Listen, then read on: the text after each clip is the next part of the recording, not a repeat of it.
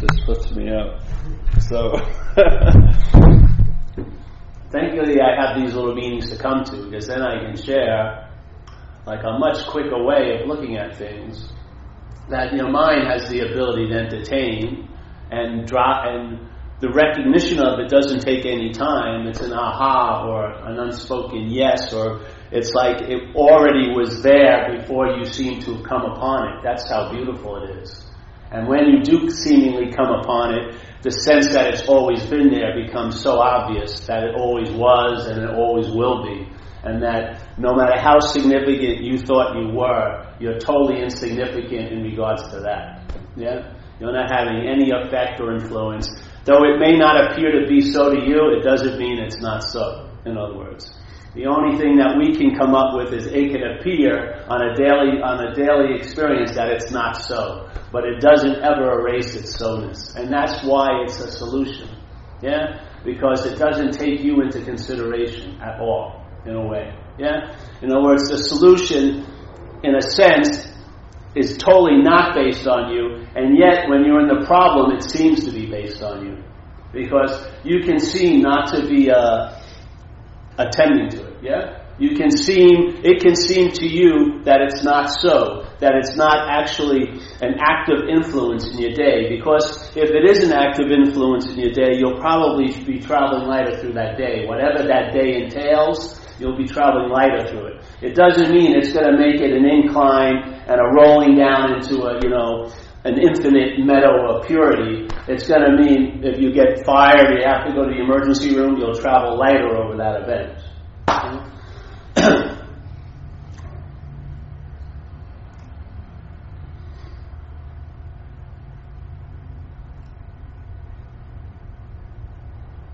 And really, it's when it's seen in my, when I'm speaking or um, uh, people are talking back to me about it, it seems like it's, oh, it's just a peculiar notion. It's a very advanced metaphysical, intellectual idea, you know? And yet, it leads to the simplicity that is beyond our grasp here. Yeah?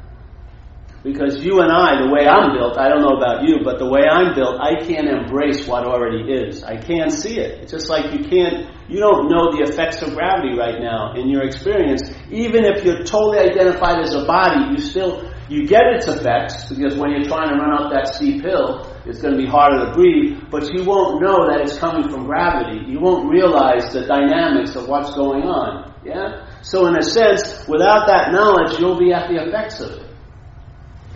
So the only way you know about gravity is if you go into an anti-gravity chamber. And then you have an experience of what it's like not to be under the influence of gravity. And what happens? You recognize gravity you know, by its absence. And in a sense, this idea of the self being fueled to find out the truth to me is a bogus trajectory of selfing. It leads nowhere. But if you're not that self, you may find out about life from the truth. Yeah?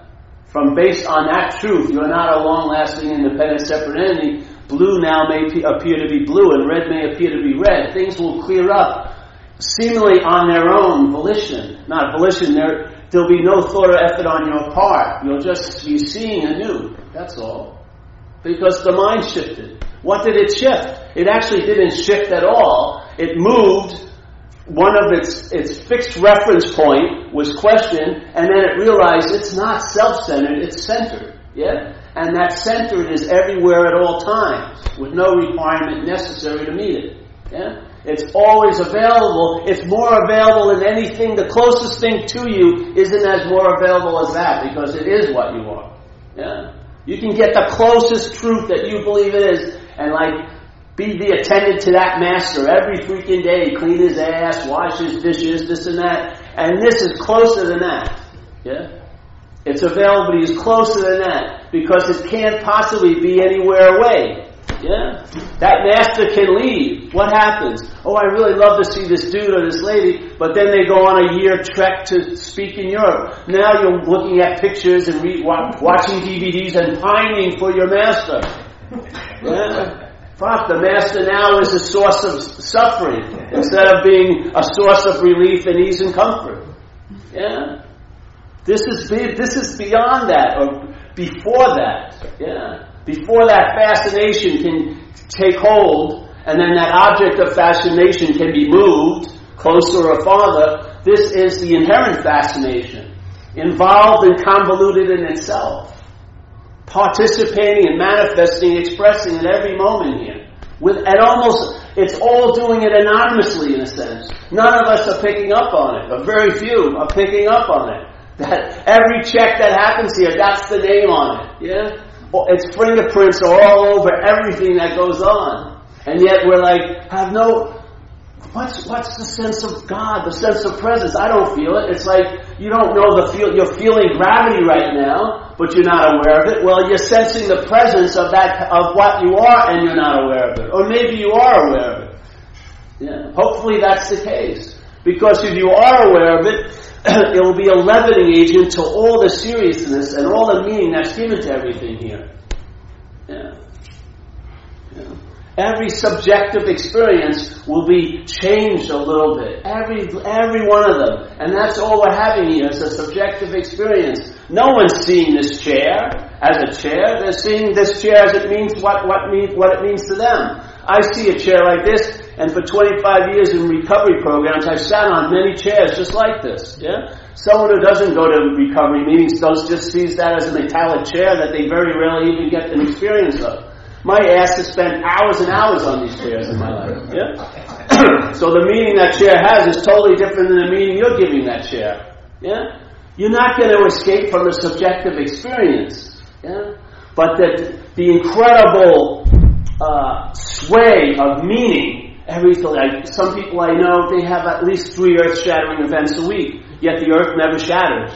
They're on the phone.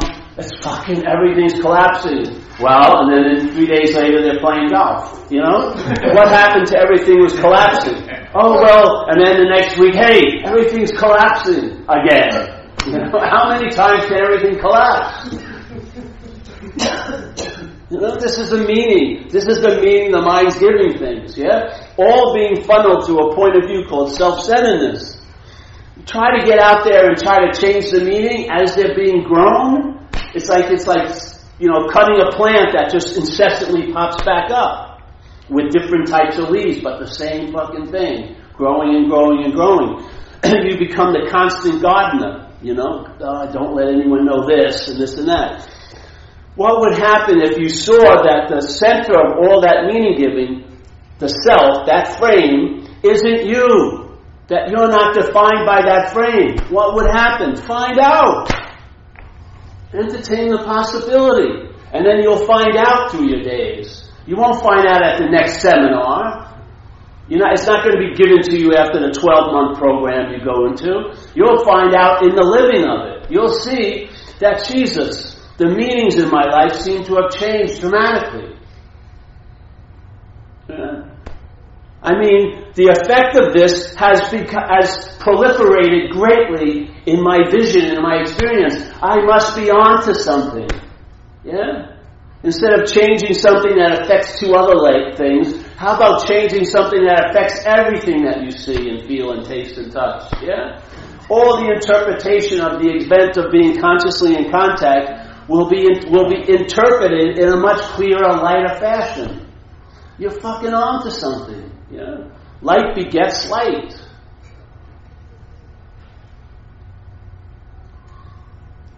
Sometimes I go to meetings, I feel like I'm a vacuum, you know, I'm like a vacuum sale, salesman. Everyone has these t- terrible fucking old rugs, tons of dust and mites, but they think they have hardwood floors. They're not interested at all in the vacuum. What? I don't need a fucking vacuum. Jesus Christ. Why do you think you have sinus infections all day? Why do you think your nose is running all day? It's the fucking rug. If it was cleaned, you may be able to live much lighter in your own house, you know? Well, I don't get it. I thought it was some outside. Yeah, you're standing right on it.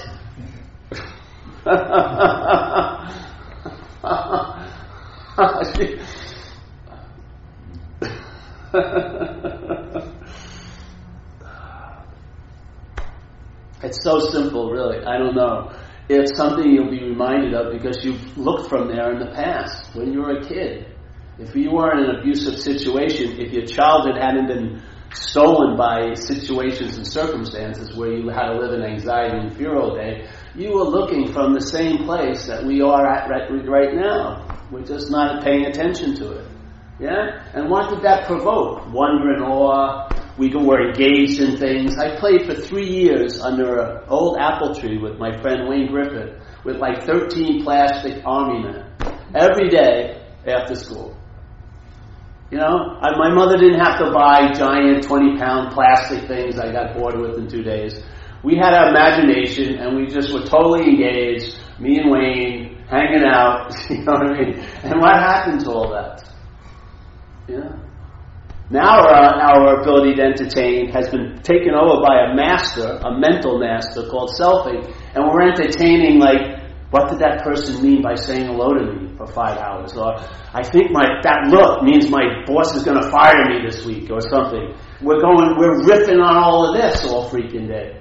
Yeah.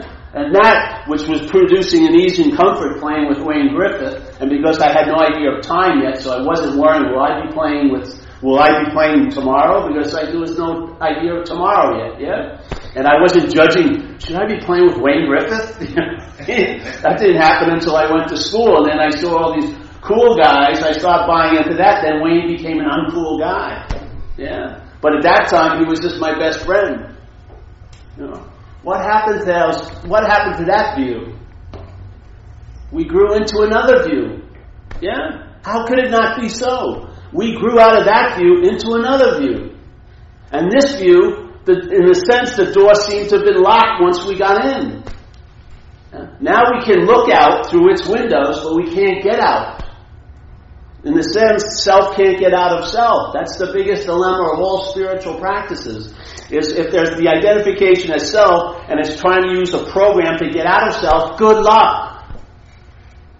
You're just going to be more, you're going to be a differently adorned self. Instead of like and black leather, you'll be wearing white yoga pants and you'll have a loving gaze instead of that fucking crazy gaze.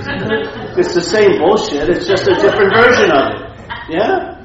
and you'll have a great resume. Well, I've been, I've done all these retreats. Like, who did the retreats?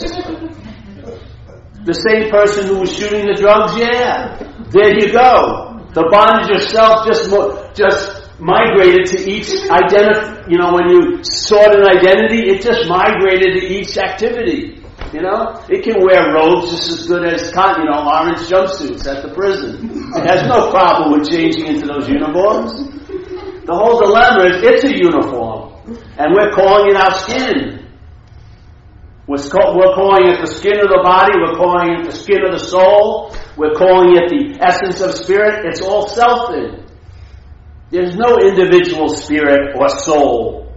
Yeah? There's mind and mind alone. Manifesting. And in this manifesting, it wears lots of uniforms. But we're calling a, a uniform the skin. We weren't wearing this when we were kids. We grew into this little fucking suit. Yeah. Now we're taking it to be this. We're putting moisturizer on it called spiritual practices. It's not seeping in and enriching this. It's a suit. It's not skin. It's not being absorbed. All the teachings aren't being absorbed. They're being intellectualized and conceptualized. They're not being absorbed. I've seen it. I've seen people with incredible resumes. I've seen what alcoholism can do to an incredible mystical Buddhist. They start drinking again, there it goes. It's all out the window. Yeah? That 20 years, their 20 year resume has absolutely no power to change the, the uh, agenda of this parasite of selfing. None. Yeah. To put moisturizer on, on clothes would be insane, wouldn't it? To try to make the clothes spiritual would be crazy. you know what I mean? To try to make the, the clothes feel better about itself would be insane. Just take them off. If they're uncomfortable, you know, oh, take them off. Just not just don't open one button. You know, take them off. But how can it's like the thing if you had a pair of glasses and you didn't know they were glasses, they were taken to be your eyes no matter how much distortions they would create, you would keep buying, you would t- attempt to buy new glasses to correct the correct the distortions. You never entertain taking the first pair off because they were your skin. Your investigative ability, let's say represented by your fingers, would never go up there to feel around. You would just assume they're your, your eyes, and until somebody, everyone else is assuming the same thing, is calling those glasses your eyes too, and then you run into someone and says, hey bro, they're a pair of glasses. You would think you would love that message, but now you realize, Jesus Christ, I got a lot invested in these, these bifocals. I don't want to give this up. I think they look pretty good. But what would happen if you just entertain? Your hands would go up here, you'd feel around, and you'd recognize they're not eyes. What would you entertain next? Taking them off. See what it's like. If this works better than this, keep them off. Yeah? What's the best way to keep something off? In a sense, is to realize they were never on. You've never been, you've never been truly bonded. It only appears to be so by the activity of your head. Yeah, that's why it says it's not bondage to self; it's a bondage of self. In recovery, it's a beautiful statement. They changed, they used the perfect word because bondage to self would be like me sitting here as a thing, Paul, and this chair as a thing, and a pair of handcuffs would bond me to this chair. Yeah? If this was the case, then if I could recognize the chair and I found the right spiritual locksmith, they could open up the handcuffs and I'd be free from the bondage to that chair. In other words, I'd get up. Yeah? But we're taking ourselves to be the chair. So when we get up, we get up like this. We walk around and we, we're so, in a sense, we formed, our life has formed to, to suit the chair, so we're walking around like this all day. Trying to find ease and comfort for the chair. It's hard to get into seats with a chair, too. Yeah? What would happen if someone would just come and go, hey, you're sitting on a chair. You're standing on a chair. That's your view is based on standing on the chair. Get off. What? Yeah, you can step off. Now, what? What? Yeah, step off. What would happen? Find out. That's the message. This isn't telling you what's going to go on. Find out. Question Is there a long lasting independent separate entity? Are you the thinker of your thoughts? Are you the feeler of what you're feeling right now? Are you that? Are you a separate thing that has feelings? Or because there's feelings being noted, it assumes or infers there's a special thing happening. Find out. Are you a thing, something that's having feelings, having thoughts, having experiences?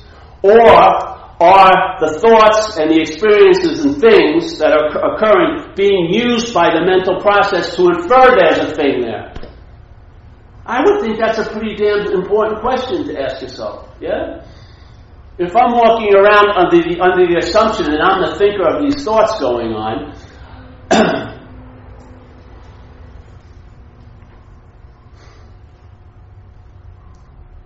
that relationship may be the petri dish for all the other shenanigans that are arising in my life.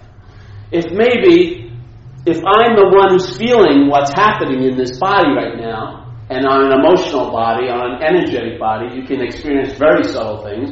If I am the one who's experiencing those things, yes? what would happen if I wasn't the one who's experiencing those things? The assumption is I am the one who's thinking, I am the one who's feeling, I am the one who's seeing, okay? And then obviously everything after seeing, after thinking, every, after feeling is influenced by that relationship, yeah? If every thought I'm the thinker of, then all the thoughts from then on are that that's going to be the influence of every thought. They're going to infer that I'm a thinker. Yeah? if this is in place, then every feeling is going to infer that I'm a feeler. If this is in place, then everything I see is going to infer that I'm the seer. You don't see that as a common denominator in our life here? and what would happen if that common denominator, I'm not saying it's right or wrong, but there's a possibility that it's not the only way. Maybe you're not the thinker. What would happen then? That's what I'm saying. Entertain the possibility, and then you will find out what will happen. When a thought will arise, maybe you'll be in a different relationship with it. Not as the thinker, yeah? But as let's, I'm not even going to go there. Find out. Doesn't matter what I'm, what's going through with me. You know, I'm not going with you this, this afternoon. I'm not, thank God you're not going to hang out with me all day. You may not like it. You uh, know, the message isn't, this isn't the certainty, I'm sitting in a certainty about it. I've entertained it, but I heard it just like a meeting like this. And it wasn't about, oh, I've got to keep seeing that person again. I realized it was a message that the person was an intermediary who, while it was be, being delivered through. That person was not the message. The message was what was hearing the message that person was delivering. Yeah? And that I'm going to go home with. Yeah? That's I'm going to go to the beach with. That I'm going to go into my relationships with. I don't care how many pictures of the master I have in my wallet. It's not going to be what. It's not going to be there in my relationship with the girl I'm with. Yeah. What seemingly is going to be there is seemingly what I am. Yeah. And I'd rather realize I'm not that which I'm thinking I am. So I entertained it. That's what I did. Just like I'm looking out this door and I see a lot of things and I see emptiness of things. That's what it's like. Uh, you entertain the idea. And what happens is it may produce a pause when everything that's being pointed at, being inferred, having something to do with you, the mind may not make the leap into being the moon that the fingers are pointing at. That's all. You may realize it's just pointing. Uh, there's no moon that it's pointing at. There's no you. But you're the seeing of the pointing. Yeah? Not seeing from the you, that's a form of looking, but the seeing of the pointing is freedom. Not from what's, well, not from the pointing, but what it infers. The thought isn't what's binding you, it's the my of it. The, being the thinker of it or about you is the binding agent, yes?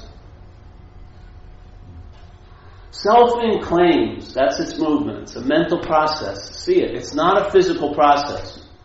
It's not even an emotional process, though it produces a feeling, a sense of being a self. It's a mental process. Yeah? That mental process has a desire, and that desire is to be a self, a long lasting, independent, separate entity, a special, unique something. Yeah? What does it do? It claims what's ever happening. So if thinking is happening, it claims the thinking as the thought thinker. Yeah? Now, all the thoughts facilitate its drive to bond you to an idea of being a self. The thoughts aren't doing it. They're carrying the intent of the selfing in them. Yeah? All the thoughts do is point that there's a you. But the mind makes the leap into being the you they're pointing at. Yeah? The feelings use, this mental process use the feelings by being claimed as the feeler, uses all the feelings to infer and to imply that there's a feeler. Yeah? That's what it does. Yeah? Everything that's seen is now being seen as a seer, that all seeing is used to infer, imply, assume that there's a self. Yes? So it's not the seeing, it's not seeing, it's not feeling, it's not thinking, it's the feeling of being the thinker, the seer, and the feeler. Yeah? That's where the bondage is. See if it's so. I don't believe there's a moon. I all I see is they're pointing. That's all. And after I got disinterested in the pointing, because it wasn't about me, the interest went on the seeing of it. That's all that happened. Yeah? Here's the pointing, which you're seeing. Every one of us is seeing it. We may be in an ignorant manner or in a uh, confused manner, but they're seeing of it, yeah? Because the mind wouldn't make the leap in being the moon, because it's not the moon. It has to be pointed to as the moon. Yeah? It has to be assumed and implied and referred to all day for the mind to get in the habit of taking itself to be the moon. What would happen if you didn't make that leap? Yeah? You'd be seeing all the pointing. You'd be seeing thoughts. You'd be seeing feelings in a felt manner. You'd be seeing what's heard in a hearing manner. Or you'd be seeing, and after a while, it would dawn on you you're a verb in a way. You've never been a noun, nor will you ever be a noun. You've never been a thing that's trying to become an unthing. You've never been a thing. Yeah? And then you just, I don't know. I find there's a great rest there. You know, being a noun is incredibly agitating. because it has to be reinforced all day. And everything seems to be looked at as it's happening to it now, which is way too much. It's like an avalanche of uh, information coming on this one fixed point. It's way too much for us to handle. We can't process a day here. We can't process three hours of a day here. Really, can we? But in this way, instead of seeing life happening to you, you see life is happening. But I guarantee you, you can't go home and practice seeing life as happening. You cannot. You'd still be doing it as a you. Yeah? This is the backdoor way. Just see if that's not so. If the if what's being taken to be so that a thought and a thinker, yeah, are cause and effect. That there's the thinker that's doing the thoughts. If that isn't so, a whole different feelings and attitudes and experiences and perspectives will grow out of that empty petri dish. Yeah, just like all this, all this mental minutia and anxiety and belief in time, everything's growing out of that other petri dish. We're not saying we're going to put a new culture in there. We're just questioning the first culture. Is it actually so? If then, if it's an empty petri dish, see what nothing produces in your life. See what happens then. Yeah? I found it produces an ease and comfort. And uh, when push comes to shove, that's the only thing you truly, truly, truly really value here. Is if you could travel lighter every day, you'd be fucking, ha- you'd be successful. You'd be well off. Yeah?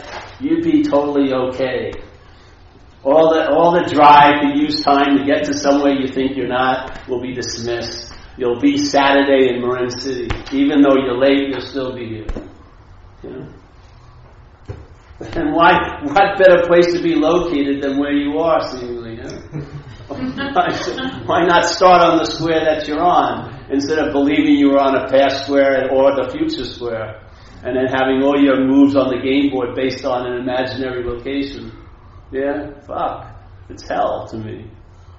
You know, even if you run into a peaceful situation, you won't be able to enjoy it because you'll try to claim it or try to keep it, prolong it or fucking resuscitate it if you're afraid it's dying and more meditation. Trying to get back to give me a break.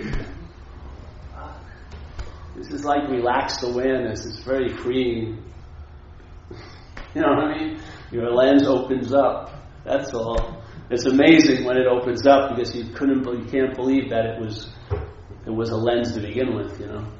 I remember what happens with me. It's sort of trippy. It goes like this. Was sitting there thinking, I, I am this, and I'm, I'm watching mental conditions and emotional conditions. And I was at a meeting, one of the first meetings I went to like this, and the lady said something, and it triggered my mind. And my, I was sitting there, and my mind went like this. The aperture opened, but not just opened like it opened like this, and then suddenly the eye that I thought was still solid was being seen from another location as a mental state.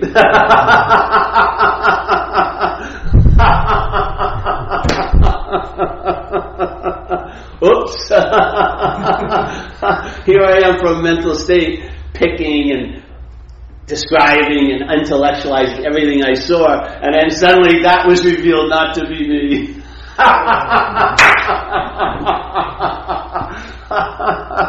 the lens has opened up, and you're going to be included in the picture. right now, We're thinking everything's happening from here. No, no. There's a bigger camera. This is like a little kid's camera that doesn't really have any film. It just has this pass loop, you know, goes over and over again. And we're thinking, oh yes, I'm, I'm experiencing everything. I'm the director sometimes. I'm the producer. I'm the star. And then suddenly you realize there's a really big camera behind your ass that's picturing you. what? Oh yes. You're a little a little idea in the movie of mine. Mine's for maybe curious about it occasionally, but there's billions of us running in front of its view, and we're all thinking, me, me, me, like we're the most relevant, significant part of this whole picture. Look at me. this is very liberating, I'm telling you. This is, for this to be so, your world's got to be really small for you to be so big. You do. That's just what happens. When selfing has this event, claims it, this event's going to become probably really small. I don't care if you travel all around the world; it'll still be small because for it has to be small for you to seem so big. And that's why you want to be a big fish in a small pond. A big fish wouldn't be a big fish in the ocean, but in a small pond it can seem to be really big. Yeah. So it, its whole intent is not to realize the ocean. It wants to only realize the pond it's in. Yeah. It wants to see differences instead of similarities. It doesn't want to have any, it wants to, it may even want to know everywhere, but it wants to entertain everywhere from a special somewhere. Yeah? And it would rather, it would rather go out from the special somewhere, get some of what it thinks is everywhere, or what other maybe people think is, and bring it back and have it in the special somewhere. When the real, to me, the release is when that little pond realizes it's the extensive ocean. Yeah? And then you may go through a sort of a death in a way, the egoic or whatever you call it, the mental death, because then its bigness is seen so small, it can be incredibly devastating for something that you're not. So that's the good news. Yeah? So if you don't die and you don't act out, everything gets really good. Yeah. you don't die, like for me, if I shot Coke, who knows what would happen, you know? If I shot Coke right now, First of all, I'd pass the donation basket because I'd have to get more money as soon as I could need, and then I'd be rushing out of here. Really, I'd probably stay in Marin City all day. You know, use this place. They find out, kick me out of the church. You know, and, and uh, things would just ensue. And then, if I had any idea that I was I, ha- I was somewhere before this, how could this possibly happen to me? It happens as a me. Yeah, that's when it happens. Yeah? When the me grows up, it happens as a me, and, and the interpretation is happening to a me. Yeah? So if you don't act out and you don't die, things get really good. Yeah, they have to, because obviously, mind's expressing here in time and space. So if you entertain this possibility, it's going to start expressing, and it's probably going to leak out into all your affairs. Things will just change, you know? in a, in sort of a nicer way. I don't know if it's intentional. That's just what happens. Yeah.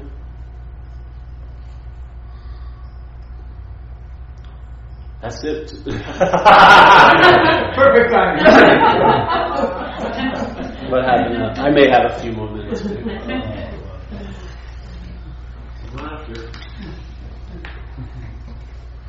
I think I said enough anyway. Really.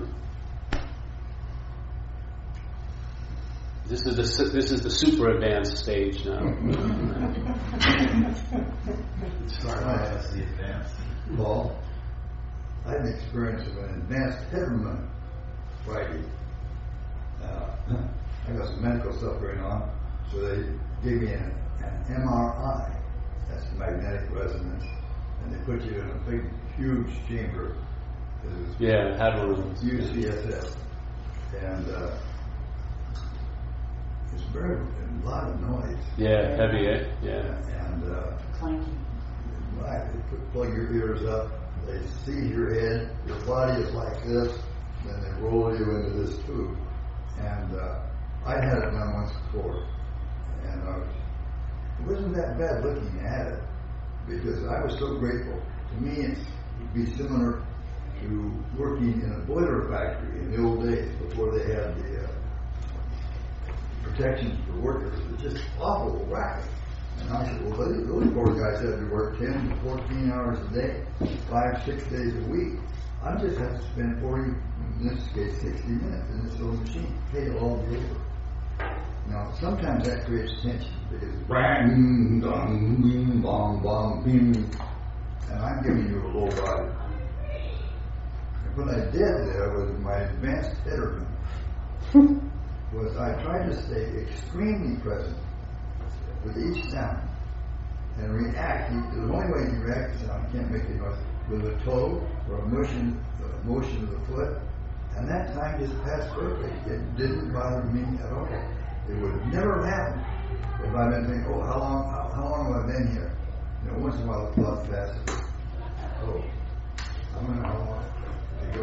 but just by that ability to stay present with whatever is happening right now. I don't have a lot of. That worked perfectly. And uh, I just want to commend you and thank you for the Oh, great, yeah. aid that brought me to that. I had to go through that when I hurt my neck in the water. They put me through it when I almost broke my neck.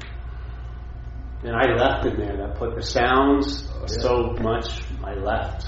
I mean, my mind space went out so much Yes. because it went to a point where the head couldn't take it, and then that's what you are is all around that.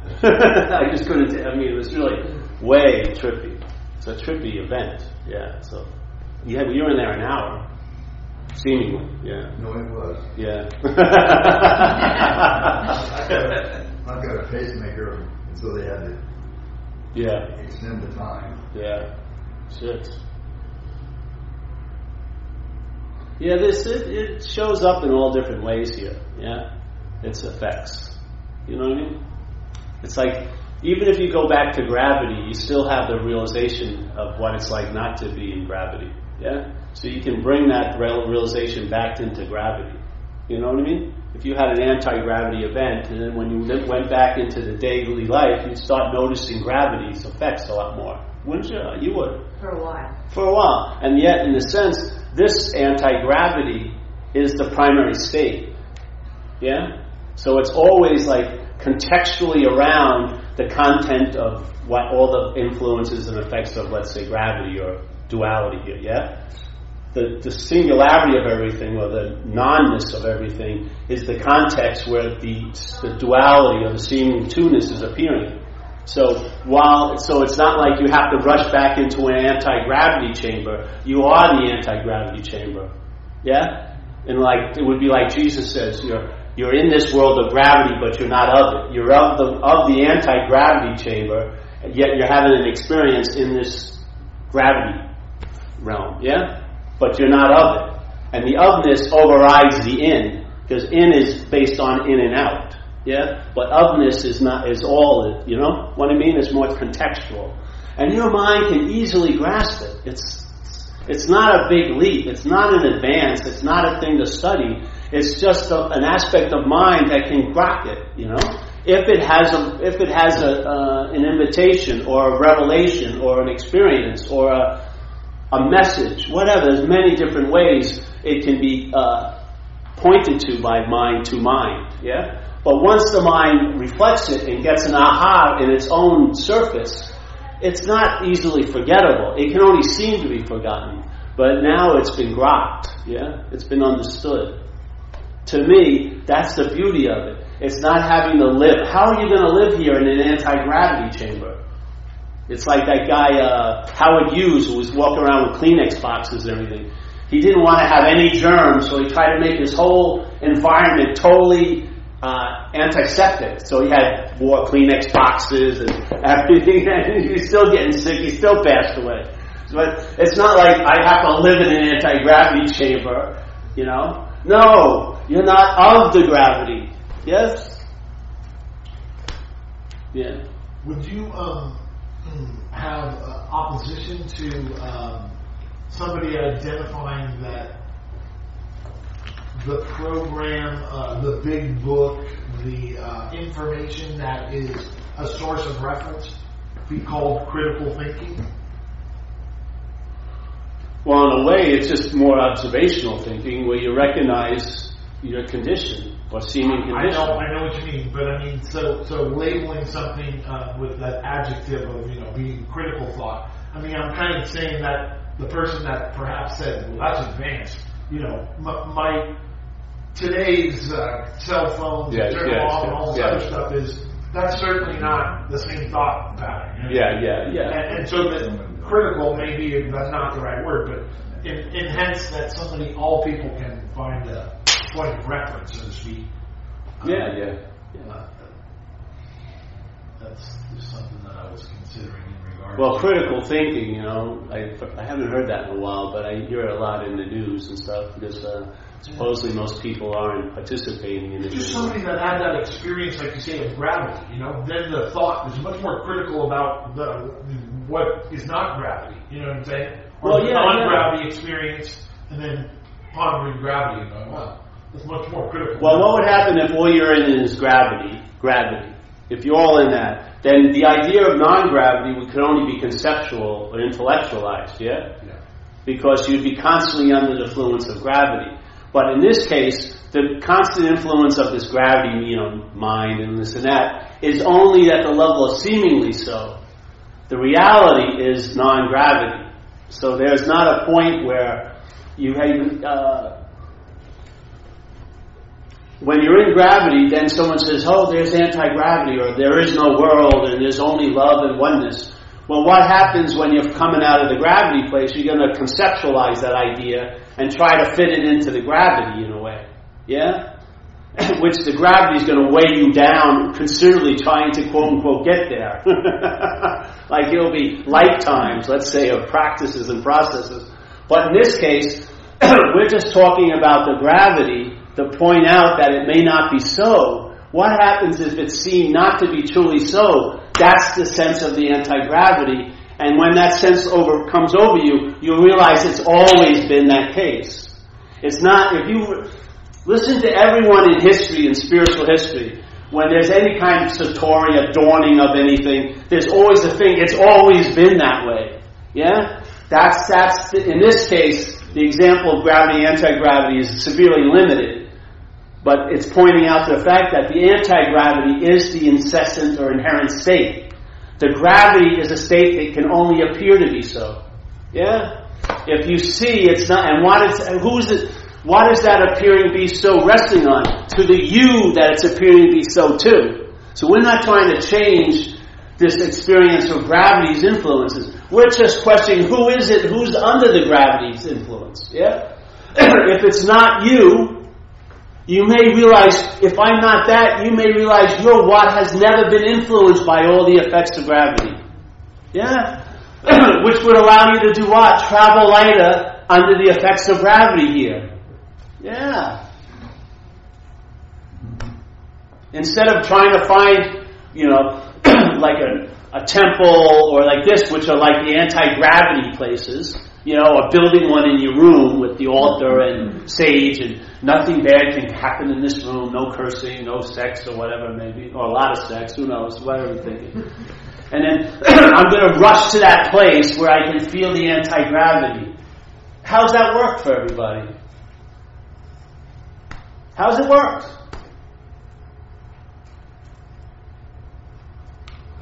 Yeah. This is questioning who is it that's under the gravity? Who has this huge pull to go somewhere to get away from here? Yeah? If it's not you, you may find there's no need to leave here because you've never came here. Yeah? You've never left what you are. It can only seem to be so when you're identified as a you. And you're not that. Yeah? It's not like affirmations and saying, I've always been right where I am. That's not going to hold. That's the realization you've always been right where you are. It hasn't been prodded by any cattle prods of affirmations or prayers or stuff like that. It's just dawned on you. yeah? it's like a sun that's never gone down that seemingly dawns on you. But when it dawns on you, realize you realize the sun has never gone down. Yeah? So it looks like there was a dawning, but the dawning in, in, in, affirms to you there was no dawning. It's always been bright. Yeah? There's a huge difference between seemingly so and what's so. It's a huge difference. Yeah? Seemingly so comes and goes. Seemingly so needs a you that be seemingly so too. Yeah? See it. It's an engagement of mind with an idea. This, the truth is, there's no idea the mind's engaged with. It's just mind, yeah? Jesus says, you know, as you think, so you are. The Course of Miracles says everything you see, you've given everything you've seen all the meaning it has. They're all talking about the perceptual, perceiving what's been projected by mind as if it's real and solid. This is the dilemma of perception here. It's the apparatus, this is how it sees. It's built that way. It's a form of looking, yeah? Are you inherently bound by that? Only if you take yourself to be this. If you're not this, you're not bound by it. It's just the the active, it's like the working program of what's going on here. But you're not the programmer, nor are you the programmed. Yeah. There's a freedom.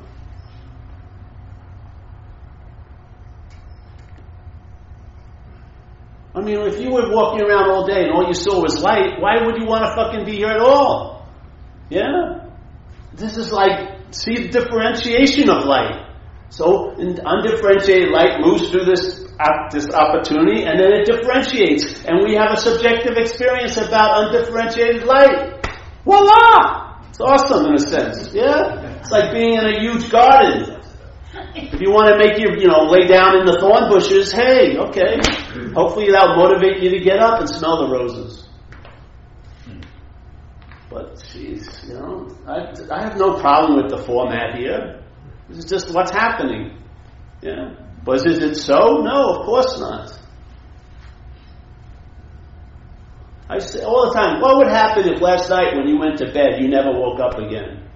Would you have, would you know you were, you were gone or you had ever been here?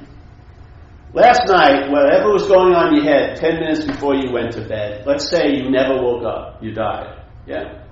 Would there be a, that voice, would it be talking somewhere in some sublime realm? So I died. How did I pass away? I had to go to the store that day. I didn't call up my friends, this and that. No. Would it be? I don't believe so. I don't think so. And would you have anything where you would long for your old self that had passed away? I don't think so. It would be as if it never fucking happened. Yeah? Why? Because it never did happen. it's probably one of the greatest truths of all time. I've had it. I've died a couple times, overdosing and stuff. And I'll tell you, when I was gone, and it was a long time I was gone, because I shot up in North Beach some heroin with my friend, David Webb. You won't mind, hopefully. Can't get arrested, it's past the point. And uh, in North Beach, I was laying on his bed, and then the next, and I was sitting there, and I felt really good, you know. I felt that warm, obliviated feeling, though it was leading me to true oblivion. and I remember I was looking at the room, and I always like looking at corners and stuff. And I was looking at the corners, and suddenly the whole room went like this, sucked in, and I was gone, basically.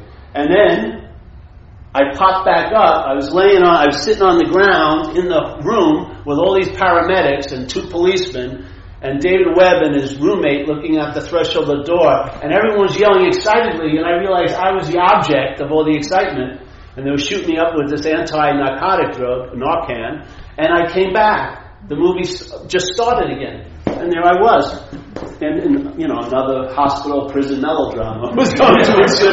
but I was seemingly gone for like at least twenty minutes. They couldn't. Have been, they weren't waiting in the hallway when I passed out. They had to drive seemingly and call up and drive, come up the stairs to this apartment, and they brought me back. And then it was like there was like an empty spiel, spool, no film, and then the film kicked in again, and then Paul we got regurgitated, the story of Paul. Yeah, what happened in that little 20 minute interlude? Absolutely nothing. Yeah.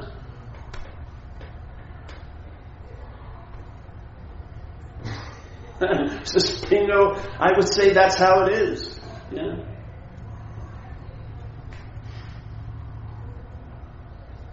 Could you imagine everything I've worried about and concerned about all this whole life?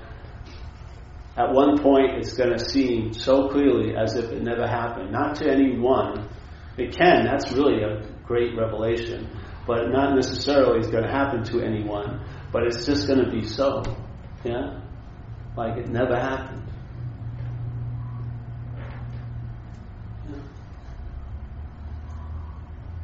I, like, I was watching this weird movie. I'm going to go on a second called Between Two Worlds from like the 40s with John Garfield. Never saw it before. I only caught the last 45 minutes. And it had the guy from the Maltese Flower, Greenstreet, Sidney Greenstreet. And these people were in like a, a barter land between Earth and the afterlife. And they didn't know that. They were on this yacht.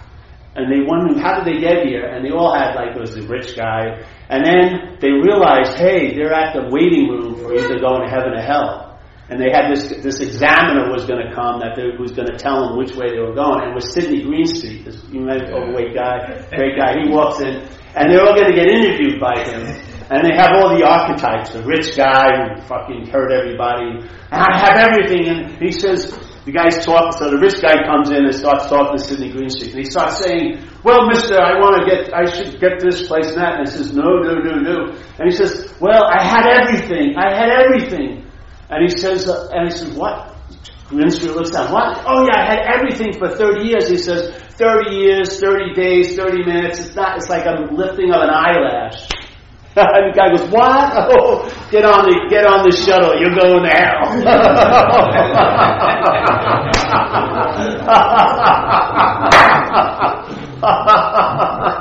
I thought that was cool.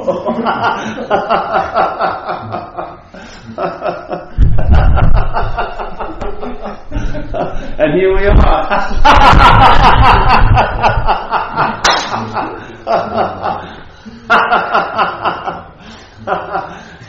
it's going to be funny if we pass away who we're going to go up in front of you and me. It'll be me in front of me. And I've already been convicted here. I'm definitely going to be convicted on the, the oversight committee. you didn't give your mother any money that time. Oh no, you're going to hell. There's no way you're going to win. We're all living out our little sentences in a way, you know. It's got to be those court cases you're never going to win with the greatest attorney in the mental courts. They got to be brought to the court of life. You've got to see that nothing ever happened. Yeah, the sense of doership is very strong here, and many of us have felt we've done things or we've omitted to do things that we really should have done. yeah, and they're like fucking steel hooks that many of us are on. And we're just swinging around on that hook, you know, maybe wearing nice clothes, going to nice places, but there's a big hook in us. And there's no, you're not going to get relief from any God of your making, you know, nor from you or from your peers. The solution is an absolution of realizing nothing ever happened. Yeah. So, alright, that's it, eh?